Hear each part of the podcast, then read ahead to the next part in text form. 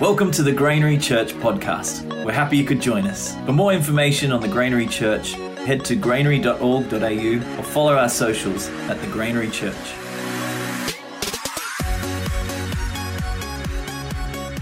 So, this morning we're starting an entirely new challenge. We've called them challenges before, and I really want us to get back to calling them challenges and to make it your challenge, not us as a church, but you individually as well. And uh, this one is about growing your faith. Now, my father in law was a very good gardener. He started off, though, not with a little garden. Well, he probably did start with a little garden when he was a boy, but he had a 4,000 acre property in northwest New South Wales with sheep and cattle and wheat. And he needed it to grow.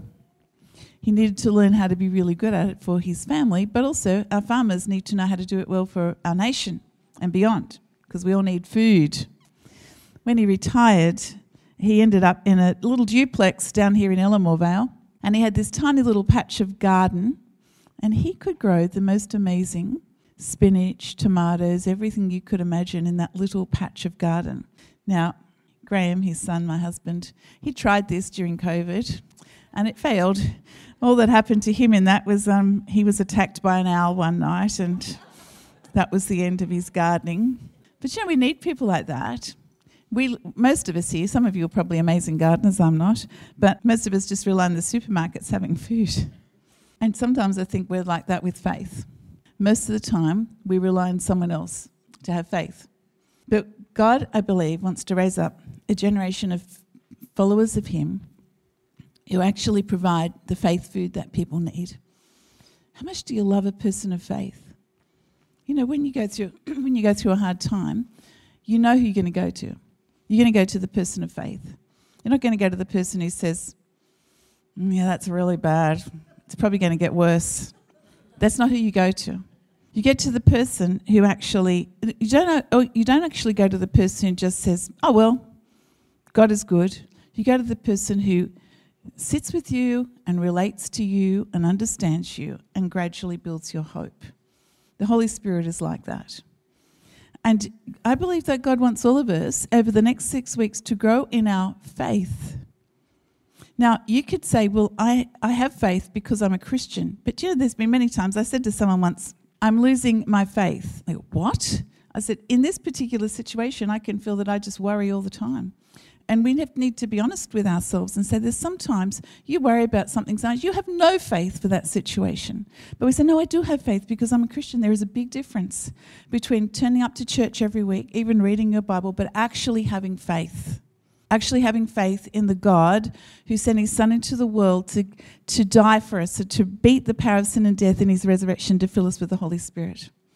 And sometimes we live life just like anyone who doesn't know Jesus. And God wants us to grow in our faith. I have faith in his death and his resurrection, but there are times in my life when I don't live. Thanks, Nathan. Like uh, someone who has amazing faith. That's what God wants to do in us. And so, just want to set the scene for this today. Hebrews 11:1, great chapter on faith, starts off with this. Now, faith is confidence in what we hope for, and assurance about what we do not see. And then it goes on in verse 6 to say this And without faith, it is impossible to please God because anyone who comes to him must believe that he exists and that he rewards those who earnestly seek him. So, two things. Many of us believe that he exists, but we don't have the hope that he's going to do something extraordinary as we put our faith and trust in him. And that's something you go through your whole life. In fact, Jesus said, he tells a story about this persistent widow who goes to a judge and she he's, to, he's the purpose of his story is to keep praying and not giving up, okay, not give up. But at the end of his story, he says, you know, she got the answer to her prayer. But at the end, he says to his listeners, however, when the Son of Man comes, will he find faith on the earth? Or in the message translation, it says, how much of that kind of persistent faith will the Son of Man find on earth when he returns? And what you see happening in life is that people move themselves from their faith in the God who does extraordinary things through the ups and downs of life, and particularly the downs of life. And God wants to strengthen our faith. And in James 1, we read this Dear brothers and sisters, when troubles of any kind come your way, consider it an opportunity to great, for great joy. Is that one of your favourite memory verses?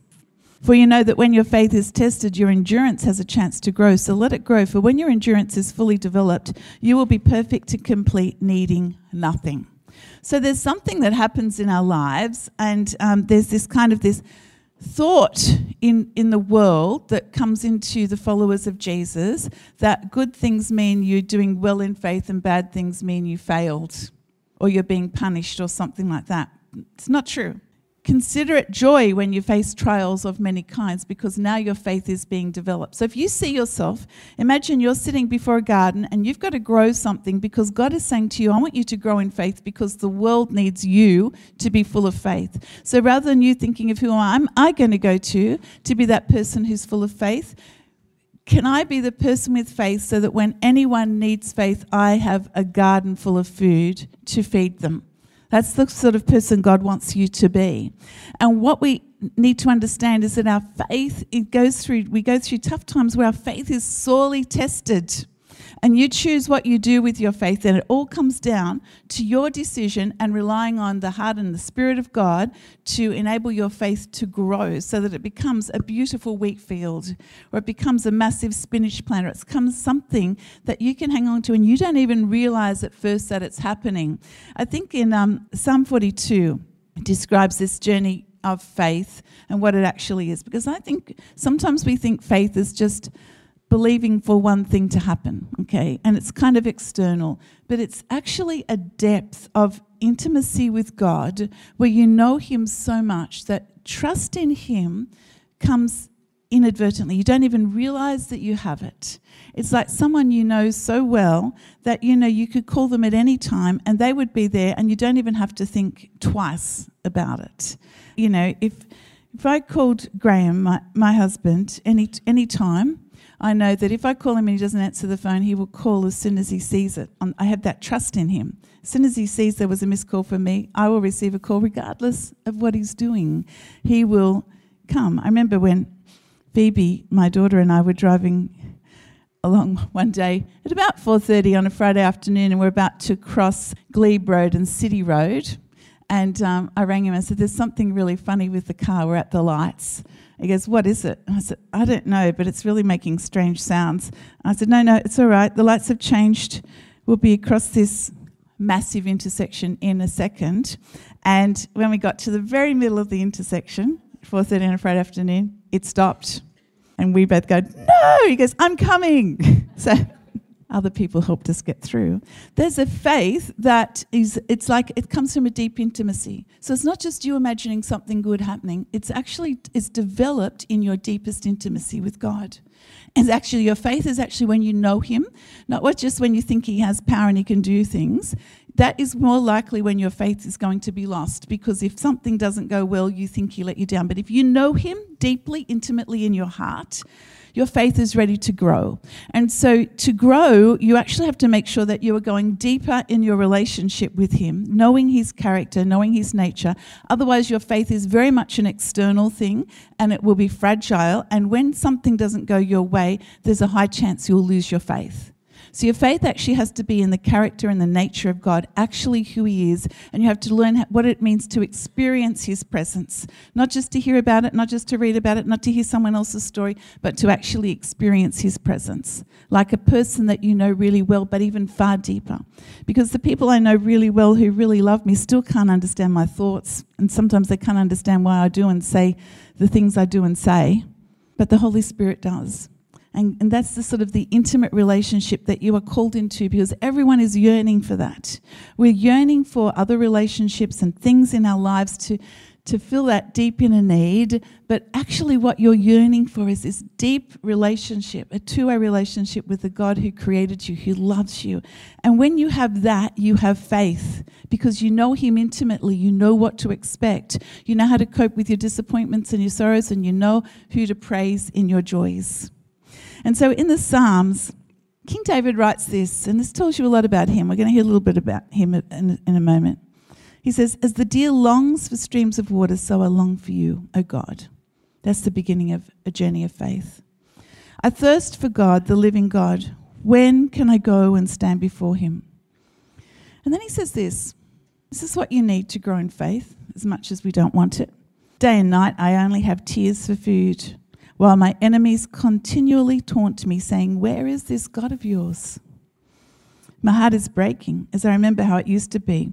I walked among the crowds of worshippers leading a great procession to the house of God, singing for joy and giving thanks amid the sound of a great celebration. You know, when you go through a hard time, you remember, I wish it could be like this. That's what he's doing. So you may not have um, led a great procession to the house of God, but something good will have happened, and you wish you could have that back again. That's what he's doing. And then he says this to himself Why am I discouraged? Why is my heart so sad? I will put my hope in God. I will praise him again, my Saviour and my God. So here you have a man who has learnt what, how to develop, how to grow his faith. And he realizes a barrier in his discouragement and his sorrow has come between him and God, and he's going to do something intentional about it. He's going to put his hope in God. He will praise him. That's how he'll start to put his hope in God. He will start to praise him. For regardless of what he's going through, there'll be this faith that God is going to use every situation that he's put him through to grow his faith and to bring him closer to him.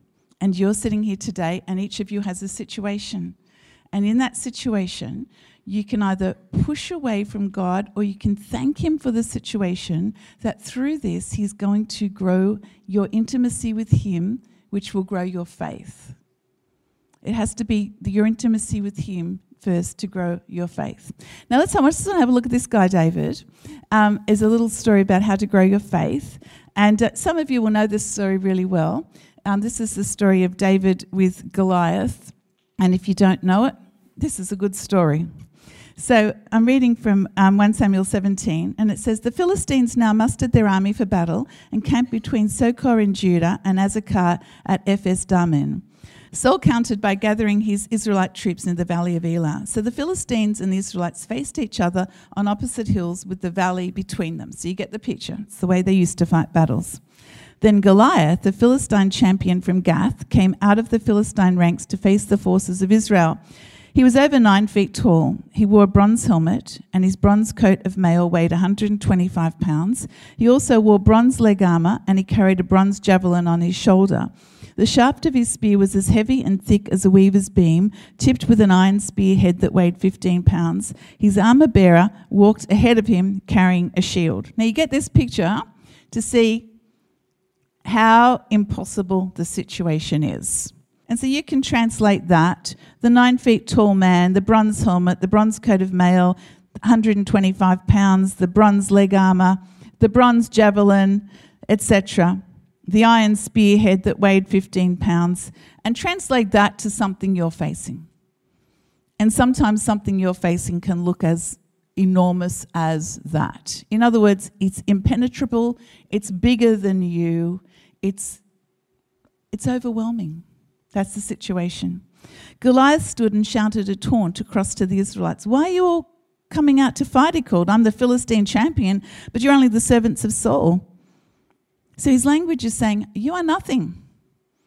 That's what the enemy likes to do to you. Why would, why would God even ha- answer my prayers? I'm nothing.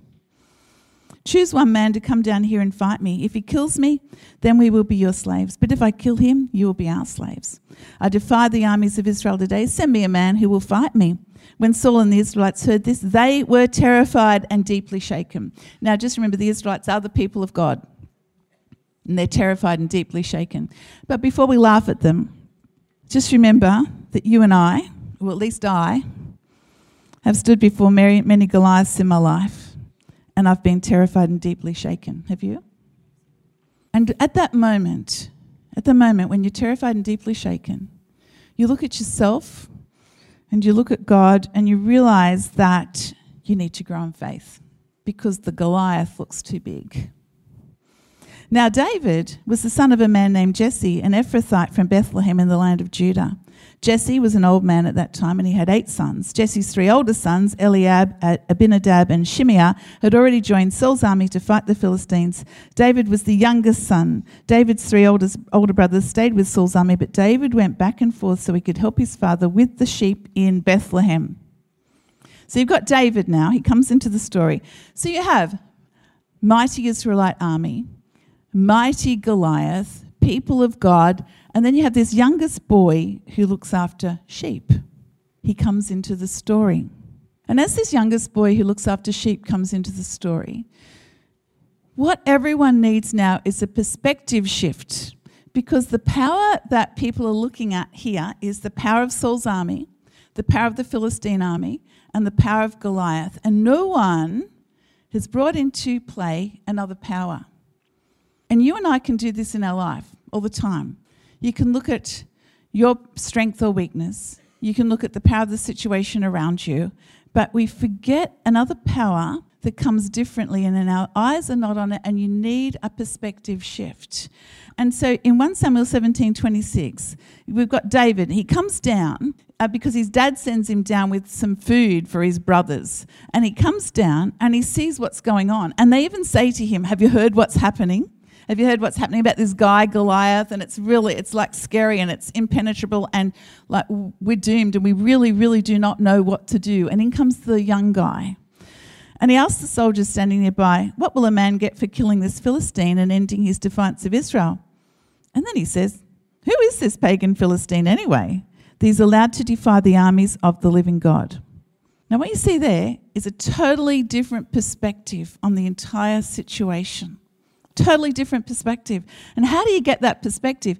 Because to get that perspective, like you and I can sit there and we can go home and we can say, Yeah, is that amazing? But actually, God's saying He doesn't want you just to say that's amazing that David had that perspective. Or, as we know in the end of the story, he actually defeats Goliath. Uh, but we will come back to that. He doesn't want you to know that David had that perspective. He wants you to have that perspective. And how are you going to get that perspective? Because it's great to read stories of faith. It's great to hear about stories of faith. It's great to see people's victory. It's great to read books about them, watch movies about them. But how do you become that person? What do you do? So I just want to take a moment to look at what David did. Now, the reason that David could come with this perspective is that he has been spending a lot, he didn't just walk into the situation and go, hey, I've got faith. He's been practicing for a long time. And you can see it through the Psalms that David has spent a lot of time alone with struggles that he's had to overcome by himself. He's had to protect his sheep, he's had to kill lions and bears, he's had to endure silence and solitude. And therefore, we have a book of Psalms that's full of worship. The book of Psalms showed the Psalm 42 I just read honest about your troubles, but only one person to rely on and keep coming back to him. So David has gone on this journey so that when he walks into this situation, because he is so immersed in who God is, he sees it from a different perspective. And you will only see it from a different perspective when you're immersed in who God is. So, for our faith challenge, I want you to choose how you would do that. And uh, I've been reading a, a, book called Nine Sacred Pathways for Drawing Near to God by a man called Gary Thomas. And what he unpacks in this book is that we all draw near to God in uh, similar ways, but we have different strengths and in the ways that we draw near to God.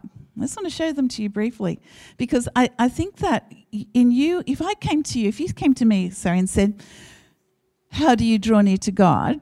And I say, Well, this is what I do, so this is what you should do. It may not, you may draw near differently. You may draw near the same, but you may draw near differently. And your relationship with God is so precious, you need to learn how to tend, your, tend your relationship yourself. And, uh, and so there may be more ways than this. This Gary Thomas presents these nine ways, but I want to have a look at them and, and help us see that, help us to understand who we are. And as we gather together on a Sunday, we come and we worship in different ways. And even parts of the worship, some of you will love more than others because of who you are. And sometimes you will say, I don't think we should be doing that and someone else will say, I love to do that. And something, this is how different denominations start when people worship in different ways. And my vision would that we'd be a church of people who can appreciate that we all worship in different ways and, uh, and see someone worshipping and love the way they worship and also appreciate the way someone else worships and someone else prays and encourage each other as we do that. So, briefly, here they are, and you'll probably see yourself in a few of them. And but what I would love us to do is to see what can I put into my life as this week goes on and next that actually draws me into a deeper intimacy with God. So here they are, naturalists, loving God outdoors. And I look at Bob and Evelyn over here who've written beautiful books and they're about to write another one. When I read their books, I start to see more fully the wonder of God in creation. It's beautiful. But they have a gift of leading people into that. Naturalists go deeper in their love for God by surrounding and immersing themselves with all that He has made. They see God in everything and replenished by being outdoors and connect best with God through nature. You know, King David did that. He says, uh, When I look to the heavens, he talks about the streams. He's Psalm 23 talks about the streams of, li- of living water and, and the green pastures. And, and he sees God in, the na- in nature. And most of us do, but some of us do amazingly grow intimately with God when we're just surrounded by nature. The senses, loving God with the senses. Senses go deep, deeper in their love for God by using all of their senses to become lost in the awe and beauty and splendor of God. When they worship, they want to be filled with sights, sounds, and smells that overwhelm them. You might think, who's that? He writes and he talks about people like Orthodox Christians who do that. But also, as Graham and I were discussing this, this is the thing, a love I have when we um, do things in, um, in the theatres because you can block out everything else and you just create a beautiful atmosphere where people can be immersed in the love of God in, in the company of other people. Traditionalists loving God through ritual and symbol. Traditionalists go deeper in their love for God through rituals, symbols, and sacraments. They have a need for structure and discipline in their worship. Ascetics loving God in silence, solitude, and simplicity. Ascetics go deeper in their love for God by getting away from the noise of the world and being alone with God. Their faith is more internal than external. They desire to live a simple life characterized by personal austerity and in a manner that allows for silence, prayer, and acts of devotion to God. Activists, loving God through obedience. Activists go deeper in their love for God by passionately confronting injustice, standing against evil, and doing great things for God. They energize both social, missional, and evangelistic causes. Caregivers, loving God by loving and serving others. Caregivers go deeper in their love for God by serving others in His name. They're energized and sense God's presence when they are loving their neighbours and caring for the least of these. Enthusiasts, loving God with delight and celebration. Enthusiasts go deeper in their love for God through excitement, praise, and emotion. They have their hearts moved and inspired by experiencing joyful, expressive, and celebrative worship. Contemplatives, loving God through adoration. Contemplatives go deeper in their love for God through private prayer, adoration, reflection, introspection, and listening to God. They avoid anything that chokes out their love of God and have a large capacity for prayer. The image of, of God as loving Father and, and friend best characterize their view of God. Intellectuals, loving God with the mind. Intellectuals go deeper in their love for God through study, robust discussion, and stimulation of their minds. They feel closest to God when they learn something new about Him. Did you see yourself in a couple of those? And something that will, you know, because like when I first read that, and you get to contemplatives, I think, yeah, but that's the best one. Obviously, that's the one that's the way I, I, engage with God. But I use lots of those different ways to engage with God. But when you see it, this is what I see. To understand how you engage with God, so the way I have my quiet time will be more in that contemplative thing, but it might be totally different for you. So don't try to copy me. Be you with God as you get into the scriptures. You need the scriptures because you need His word of truth that you meditate on in some way. But what we tend to do is then when we find our way, we think our way is superior because we're so egocentric. And so you can come to church on a Sunday and you can have someone who's leaping around and calling out amen all through the sermon. And sometimes, if you're a silence and solitude person, you can look and think shallow, totally shallow. and if you're an exuberant person, you can think everyone should be down the front here dancing. And someone says, I just want to be in the back corner, just I just need to be quiet because we think everybody is us. And what I want to challenge us to do is not to think everybody is us and not to look with a superior attitude at different people's ways of engaging with God, but to encourage each other in our faith, to not give up gathering together as we do, because we need to encourage each other because we're in a time where a lot of people have given up gathering together, and the meeting together is incredibly important for building up the faith of one another. But as we gather together to realize that we are different and we do engage in different ways, and then we go off during the week and engage with God every day so that you get to know Him more. And because David was a man who did this, or a boy who did this, because he'd learnt to experience God in nature and he'd learnt to experience God in silence and solitude, but also in exuberant worship, even one time later on, his wife is embarrassed with his exuberant worship and he's contemplative. He, he probably embraces most of those ways of engaging with God. And you probably do to a certain extent as well. But you, this is you who God made you, and He made you in a way to engage with Him in a way that leads to deep intimacy with Him, which will lead to faith. And because David had been a person like this, when he walked into this situation, his perspective was different. He didn't try to be different, he's already thought differently. And I believe that God is saying to you and to me that if you could spend more time just embracing that beautiful relationship that He's offered you, you will walk into situations and you will see them differently without trying. You'll just have a different perspective. You'll suddenly see it differently. And you'll have the faith. You won't have to walk in the situation looking for faith. You'll walk into the situation with it because you know the one who has the power over life and death. You'll know the God who is sovereign. And even in your darkest moments, you will still know that He is sovereign. That in the sovereignty of God, He allows things to happen. But if we put our faith and trust in Him, He will work all things together for good. And so we have this situation now with David and this is what he goes, he, the king, King Saul hears that there's this boy running around saying this isn't a problem, and he says, I want to speak to him. And David says this Don't worry about this Philistine. David told Saul, I'll go fight him. Don't be ridiculous, Saul replied. There's no way you can fight this Philistine and possibly win. You're only a boy. And he's been a man of war since his youth. So, so Saul brings in this different perspective. Look, look at you. Okay? Boy, man of war, boy, man of war. David cannot see it from that perspective. He's not trying to be difficult and he's not trying to be different. Sometimes we can try to be different or we can try to be difficult. And he's not, he just has this perspective because he's so intimate with the power, the nature of God. But David persisted. I've been taking care of my father's sheep and goats. At this point, Saul says, probably thinks, big deal. When a lion or a bear comes to steal a lamb from the flock, I go after it with a club and rescue the lamb from its mouth. If the animal turns on me, I catch it by the jaw and I club it to death. I've done this to both lions and bears, and I'll do it to this pagan Philistine too, for he's defied the armies of the living God. So his perspective is much bigger than just the safety of the Israelite army. It's actually the honor and glory of God. His perspective is not just about himself, it's just not about the Israelite people. It's actually about the honor and glory of God. That's the thing that gets him most worked up.